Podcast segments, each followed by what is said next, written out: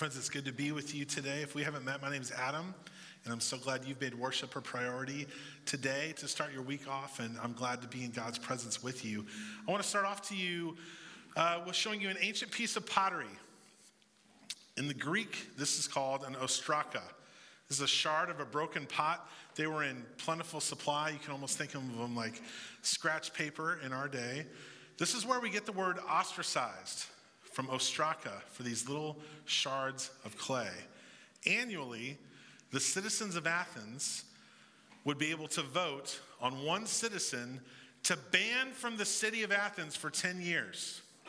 Like bizarro prom king, right? Like the opposite of what you would want. And they would vote by writing a name on the ostrakon, on these shards of ostraca. And whoever got the most votes, as long as there was a minimum of 6,000 votes, whoever got the most had to leave the city of Athens in a matter of days. That's where we get the word ostracized. Centuries later, another method of public humiliation was invented, the pillory. The pillory. It was described this way by the author of The Scarlet Letter, Nathaniel Hawthorne.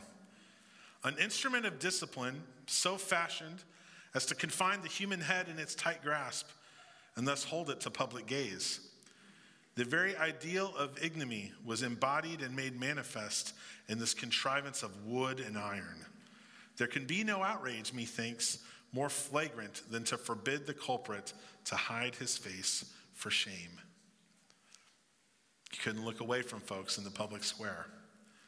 Now, this punishment by public shame was outlawed in America in the 19th century. But fast forward to the 21st century, and we have new methods, but the ostracism and shaming remain. What we're able to do is do it at a quicker pace. This is Jonah Lehrer. He was an up-and-coming author and journalist. And in his third book he had published, it was called Imagine, The Science of Creativity. It was discovered that he had fabricated quotes. And eventually that led to the discovery of even more plagiarism in previous works. And his publisher recalled two of his books. He lost his job at The New Yorker as a journalist. Then after a time, he emerged to offer an apology speech at the Knight Foundation conference in Miami. So this is Jonah Lehrer giving his I'm sorry speech. And you zoom back and you see the whole thing. They showed a live feed of Twitter reactions as he was speaking. I mean, imagine if there was a screen here and you all could tweet how bad you thought the sermon was. Well, first of all, let's face it, that would never happen. But, I think every sermon, why would I give you a bad sermon? I'd work on it until I thought it was good. But zoom out, and the dude is having to carry on somehow while being publicly humiliated by the internet, live in real time. To give you an idea of how poorly this went, BuzzFeed recapped the scene with the headline, "The Final Humiliation of Jonah Lehrer." The Athenians ostracized, the colonists pilloried, and in our culture, you get canceled. There was someone online that posted, this wasn't the live Twitter feed, but someone on the Guardian's website on their comment board said, Jonah Lehrer is such an overachiever. Let me get it right. Oh, it wasn't pleasurable. Oh, shoot, this is why I write stuff down. Someone said there was something delightful about watching him be humbled. So cancel culture is a hot topic. You can find a lot of thoughts and a lot of opinions online or in the news. And I've tried to really think on how to distill this down. So this is just my definition. But my definition of cancel culture is when an individual or an entity or a brand violates a social boundary and is decredited and removed from public legitimacy and participation. Now, cancellation happens primarily online when an onslaught of Twitter users, bloggers, Facebookers, and message board commenters all descend upon a shared target. Now, the debate about cancel culture revolves around these questions. Who are the ones setting the social boundaries, and by what criteria? In his 2015 book, So You've Been Publicly Shamed, author John Ronson chronicles the lives of folks that we would now call canceled in 2022. He wrote this in 2015. Jonah Lehrer was one of the people that he interviewed. He also interviews Ted Poe. Ted Poe was a judge in Texas who was famous or infamous for some of the sentencing guidelines he would put in place for people who had been convicted. This is what Judge Ted Poe said. The justice system in the West has a lot of problems, but at least there are rules. You have basic rights as the accused. You have your day in court. You don't have any rights when you're accused on the internet, and the consequences are worse. It's worldwide forever. So in its most well-meaning, canceling someone is about accountability, right? Actions have consequences, that's true. And when there are perceived gaps in what someone has done and the consequences they've experienced, people online will rally to fill in that gap. These consequences usually involved the selected perpetrator losing their job, but as the author of that book, So You've Been Publicly Shamed, chronicles, the consequences go far, far deeper than that for a long time. But I would say that cancel culture is differentiated from cries for consequences in two ways. One, when used as a form of social control, like, oh, well, you can't say that. And or when accompanied by a sense of glee or entertainment. That we're taking pleasure in watching a person's career or life just go down in flames. Now, I'm excited to team up on this series for the next 3 weeks with my good friend who's a pastor in Tyler, Texas. His name's John Wayne, and he and I are collaborating on this together, and we've had a lot of great conversations around this topic, and I hope that this will be helpful for you too as we kind of try and look at cancel culture through a Christian lens. Because that's really the question we want to explore. What is the Christian response to cancel culture? And this leads to deeper questions like, what are the dynamics of true and lasting accountability? What's the difference between reconciliation and forgiveness? What does a biblical process of restoration look like? And ultimately, our faith is one of radical forgiveness and grace. So how is it that we get past the past? And yet, consequences have actions. I reverse that. Actions have consequences. So what's the tension between those two things? What I hope we'll discover together as we study God's word is that we have this instinct that we often want accountability for others, but amnesty for ourselves. In our scripture today, we're going to have a very stark look at scandalous moral failure, accountability, and consequences. Aren't you glad you came?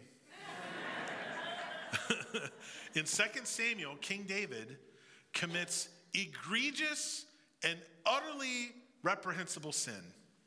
He asserts his power as a king to have a physical relationship with Bathsheba, who was given no agency and treated as property.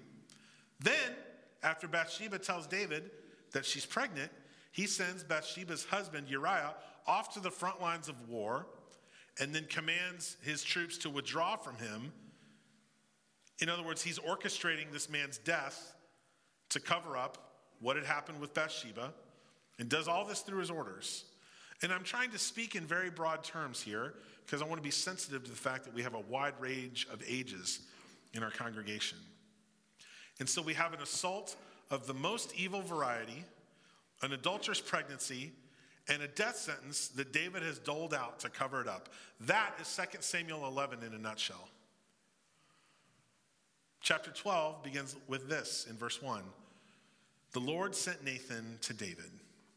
Nathan has been retained by David as an advisor, and Nathan shows up well before this episode in 1 and 2 Samuel.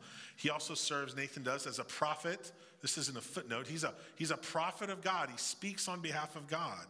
And we can tell that from this verse alone. Now, prophets had an unpopular job speaking truth to power, and that's what Nathan does to a very unsuspecting King David. When he is Nathan, came to him, David, and said, there were two men in a certain town, one rich and the other poor. The rich man had a very large number of sheep and cattle, But the poor man had nothing except one little ewe lamb that he had brought up. He raised it, and it grew up with him and his children. It shared his food, drank from his cup, and even slept in his arms. It was like a daughter to him. Now a traveler came to the rich man, but the rich man refrained from taking one of his own sheep or cattle to prepare a meal for the traveler who had come to him. Instead, he took the ewe lamb that belonged to the poor man and prepared it for the one who had come to him. So the analogy here is pretty clear to see. The person who has everything abuses their power to take from the person who has basically nothing. David's furious.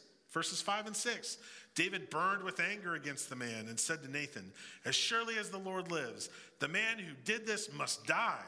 He must pay for that lamb 4 times over because he did such a thing and had no pity."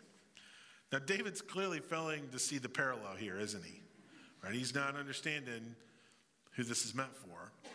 Now, there's a lot of Jewish law and tradition baked in to the conversation here. So there were certain expectations culturally and even prescribed in the Torah, the Jewish law, about how to treat visitors, how to treat travelers. And then there was also prescribed consequences like paying something back 4 times over. So there's a lot of Jewish law and tradition baked in. I love what scholar Robert Bergen said about David. He said, David's own Torah-violating behavior had not robbed him of his commitment to impose the requirements of the Torah on others. Right? In other words, well, this guy needs to pay, and not understanding the entire time that the story was directed at him. He conveniently is able to set aside his own sin and disobedience and is eager to dole out the punishment according to the Jewish law on this other person. Sometimes we become even more enraged by issues of religion or morality or ethics by the same things that bind us. Or you ever have somebody you just can't get along with, and part of the reason is because they're a lot like you. Right? I mean, sometimes we're even more bound to the same issues that make us so upset. But often we want accountability for somebody else, and we want amnesty for us. Then Nathan said to David, "You are the man. This is what the Lord, the God of Israel, says. I anointed you king over Israel, and I delivered you from the hand of Saul. I gave your master's house to you and your master's wives and to your arms. I gave you all Israel and Judah." Man, this last verse just haunts me. "And if all this had been too little, I would have given you even more." David had been isolated on the roof by himself when he saw and desired Bathsheba. Typically, kings don't have a lot of people in their lives telling them no. That's part of the problem. A sycophant is a person who tells powerful people what they want to hear in order to gain an advantage. But Nathan was no sycophant. He was a prophet of God. And now comes the moment of accountability. Why did you despise the word of the Lord by doing what is evil in his eyes? You struck down Uriah the Hittite with the sword and took his wife to be your own. You killed him with the sword of the Ammonites. Now, therefore, the sword will never depart from your house, because you despised me and took the wife of Uriah to be your own. This is what the word of the Lord says. Out of your household I am going to bring calamity on you. Before your very eyes, I will take your wives and give them to the one who is close to you, and he will sleep with your wives in broad daylight. You did it in secret, but I will do this thing in broad daylight before all Israel. And so David gets an ominous glimpse into his future and his consequences. And if you keep reading, the consequences for this get more imminent and more severe. Now, at this point, David has a choice. Will he accept accountability? Or will he deflect blame? I don't know if you've ever found yourself in a situation where you could either accept accountability or you could try and deflect it. Deny, deny, deny. I had an episode from middle school where I was found to be in possession of something I should not have had. And when my dad confronted me about it, I told him that I was holding it for some kid on the bus and it wasn't mine. the kid from my bus, threw him under the bus. That's where I first learned that expression. And I'll never forget where I was in Mid Rivers Mall. I was in the food court when my dad looked at me and said, "I'm going to give you one more chance to tell me the truth." This is the first thing David does right in 2 chapters. Verse 13, "Then David said to Nathan, I have sinned against the Lord." He could have kept trying to cover it up. Could have had Nathan killed. Had no problem killing some other folks, like Uriah. He could have challenged Nathan, and tried to justify what he did. He could have just ignored Nathan's warning. I'm the king. Who cares what you think? I think an interesting question is in this moment of accountability, would David's reaction have been different if it wasn't Nathan? Let's say you had somebody with a little less notoriety, a little less holy credibility. Let's say it was some soldier who saw what had happened on the battlefield to Uriah. Think it would have ended well for that guy? Or maybe it was a woman who saw the way David targeted Bathsheba under the moonlight.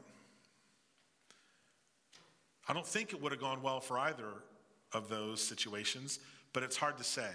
What I do think we can say is that accountability and proximity are closely related. Here's what I mean. David knew that Nathan represented God, that he was a prophet of God. This is not the first time David and Nathan have interacted together. They have a long history together. Nathan was credible as a prophet of the Lord and had been with David a lot previously. When we're dealing with mobs of people on the internet, accountability isn't coming from anybody who has close proximity. All the accountability on the internet is coming from people with nothing but anonymity.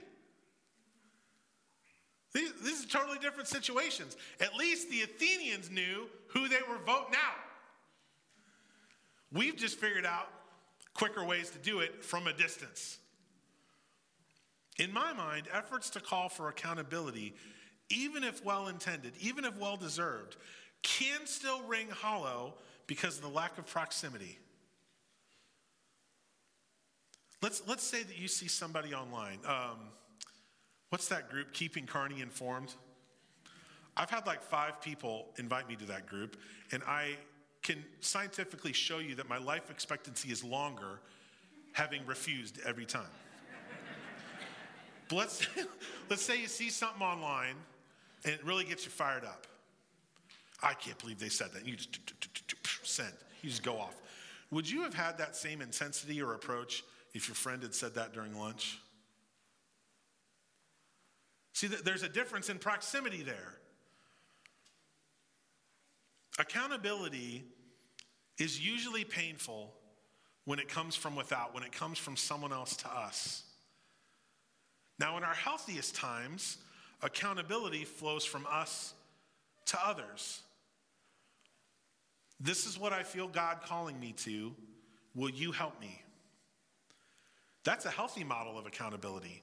From God to me, out to trusted confidants, trusted companions.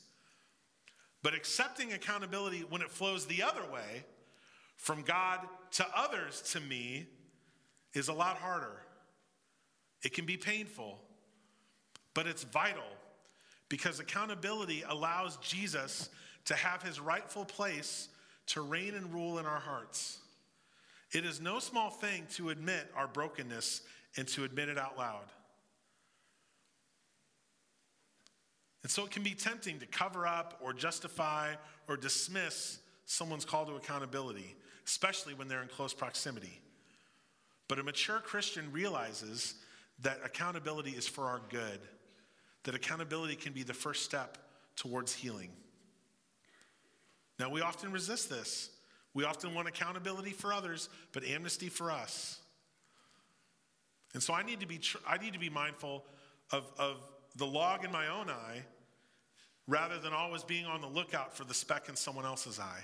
Jesus said something about that. But when accountability does come our way, how do we respond? Again, I think the one thing David did right in this whole episode was responding to accountability with his admission, I have sinned against the Lord. Verse 13, I've sinned against the Lord. There were no qualifiers. There were no angry reactions, no justification, no excuse. And here's the key, friends. When we're presented, when we're called to accountability, here's the kiss of death. Note the difference between I have sinned against the Lord and this, I'm sorry if you feel that I have sinned against the Lord. A couple little words make a big difference, don't they? He doesn't try and soften it one bit. He just takes it head on. That's where healing can begin, and that's where the road to recovering from failure can start, and that's what we're going to get into more next week. I hope you'll join me and my friend, Pastor John Wayne, for our live stream on Tuesdays. It's been pointed out to me that it looks like this whole thing has been canceled, right? Like, I gotta fix that later today. It's a good point. It's like who's on first? George's for the live stream. Oh, when is it? Oh, it's canceled. Oh, wait. So I need to talk to my man Keith back there and figure out how to communicate better. But I assure you, it's very much happening. And because there's just a lot to this that we're not able to get into in this forum and in this format. We'll put the video in our newsletter. I'll put a link there. We're putting the audio on our podcast. You can search First United Methodist Church Carney and find the audio there on any podcast platform. Again, there's just a lot of discussion of cancel culture and the Christian response to accountability that we just don't have time for. But what I hope we can do in these 3 weeks is take a look at this hot button issue and look at it through the lens of Christianity. And by the end, my prayer would be that we all end up just a little more merciful. That we'd be a little slower on the keyboard fingers of rage. That we'd be quick to listen and slow to become angry. That we could be a more merciful congregation. That's my hope in exploring all this. When it comes to accountability and offering that to strangers on the internet, I think what we're talking about today is motivation. We shouldn't be motivated by doing this for sport. And I think sometimes our motivation is less than noble. Friends, I wonder how much of cancel culture is us trying to shine a light on other people's sin in order to keep it off our own. Well, as long as we're busy talking about their stuff over here, maybe they won't discover mine in here. How much of cancel culture is us shining the light on other sin in order to keep it off of our own? Friends, this should not be a sport that Christians get gold medals in. When we encounter sin within our own social circles or observe it in society at large, friends, there's a wide range of very appropriate Christian responses. Anger. I'm not telling you, don't be mad about something that's not right. Please don't hear that. Christians should have a righteous desire for justice. We should be speaking up for things to be made right. We named our son Aaron after the Old Testament character who spoke up for God. So I'm not telling us to be polite and never mess anything up. There's a wide variety of Christian responses, and I could make a longer list. What shouldn't be on that list is glee. That we would take pleasure in someone else's mistakes. I don't think calling people to accountability should be a form of entertainment. And that to me is what defines cancel culture. Ultimately, I hope the Christian response to sin is heartbreak. That after anger and disappointment and the cry for justice at the end, I hope our ultimate response is heartbreak. I mean, I think about that line that God said to David, and if all this would have been too small, I would have given you even more. What could have been? And then our heart breaks for that. Because it didn't have to be this way. Friends, may we be people who are as quick to accept accountability as we are to offer it. And everybody said, amen. Amen. Let's pray. God, we thank you for today, for the chance to be together in your presence and to hear from your word, these ancient stories that bring us back to timeless truth. God, we admit to you that we've got a David streak in us. That our first instinct is often, oh, someone else needs to pay the price, but we want mercy for us. Quick to offer others accountability, but we want amnesty for ourselves.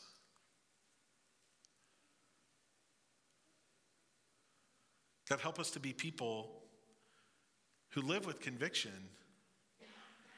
and who aren't afraid to speak up, but to do so in ways that honor you. That we could resist this cultural pastime of piling on in whatever form that takes place, whether it's online or gossiping with our friends or a million other ways. Help us to be people who are known by how much they forgive, having been forgiven much ourselves. God, we thank you for this faith community we can share and talk about what's going on in our world and how to live as Christians within it. In your son's name we pray. Amen.